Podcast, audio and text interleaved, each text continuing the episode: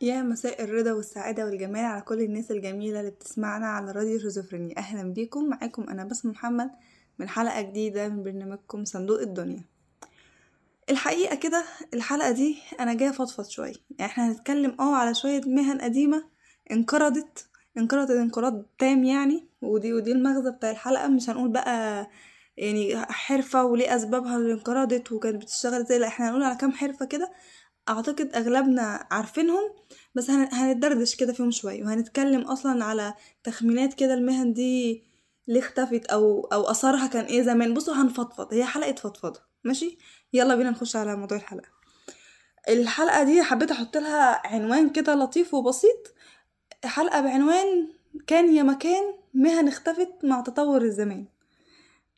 فأول مهنة معانا إحنا كنا عارفينها يعني أكيد اسمها مهنة الدادة أو الداية الداية. مهنة الداية دي كانت مهنة هي بمقام آه يعني إيه آه طب آه نساء وتوليد سبع سنين حضرتك. يعني إحنا الطب بتاع سبع سنين اللي بتاخد دلوقتي كان زمان بيتلخص في امرأة تسمى بالداية كانت مشهورة جدا بين النساء في الريف وبين الح... والحضر كمان. كانوا طبعا بيلجأوا للداية دي عشان هي كانت بمس... بمثابة طبيبة نساء وتوليد.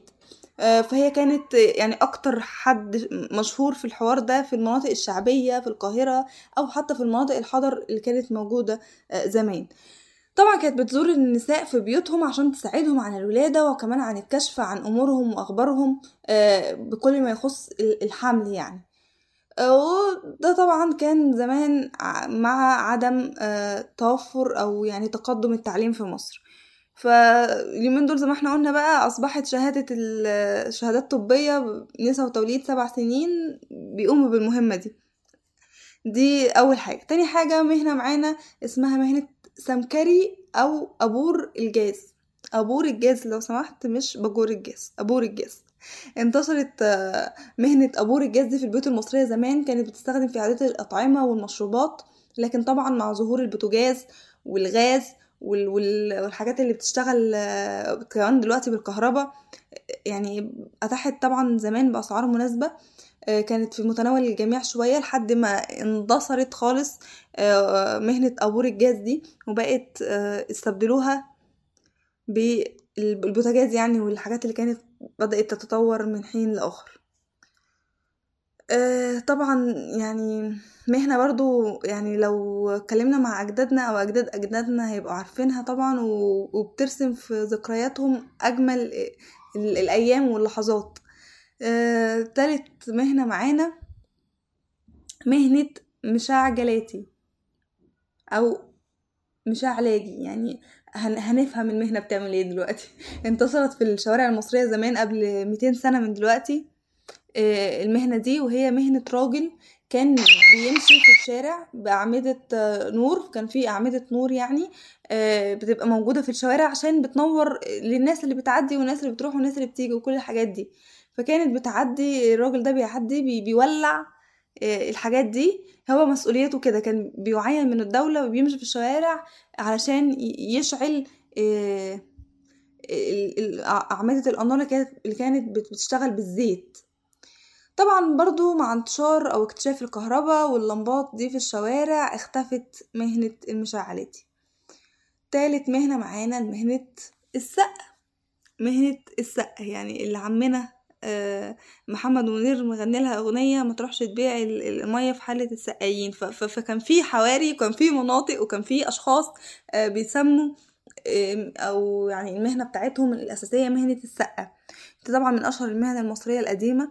إن هي للأسف طبعا بدأت تختفي تدريجيا من عام 1865 تقريبا مع إنشاء شركات للمية وإنشاء آلات ضخ وأنابيب مية طبعا عملت على توزيع المياه في جميع البيوت جميع بيوت الشعب يعني ومدينة القاهرة وبعد كده بقت في المناطق كلها فأصبحت مهنة السقة دي مجرد ذكرى.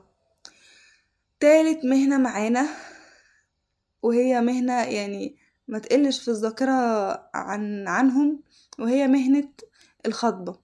يعني الخطبة ممكن كان مش يعني ممكن تكون موجودة دلوقتي بشكل ما أو يعني بطريقة ما أو أصلا كل أم دلوقتي مصرية بقت تقوم بالمهمة دي بس هي كانت موجودة زمان ست معروفة ست كبيرة كده يعني مخضرمة كانت بتسمى بالخطبة ودي كانت حاجة معروفة جدا. يعني دي من أساسيات الجواز أصلا حتى لو هيتجوزوا بعيد عن ال بعيد عن الخطبة دي كانوا قبل ما, ي... ما ي...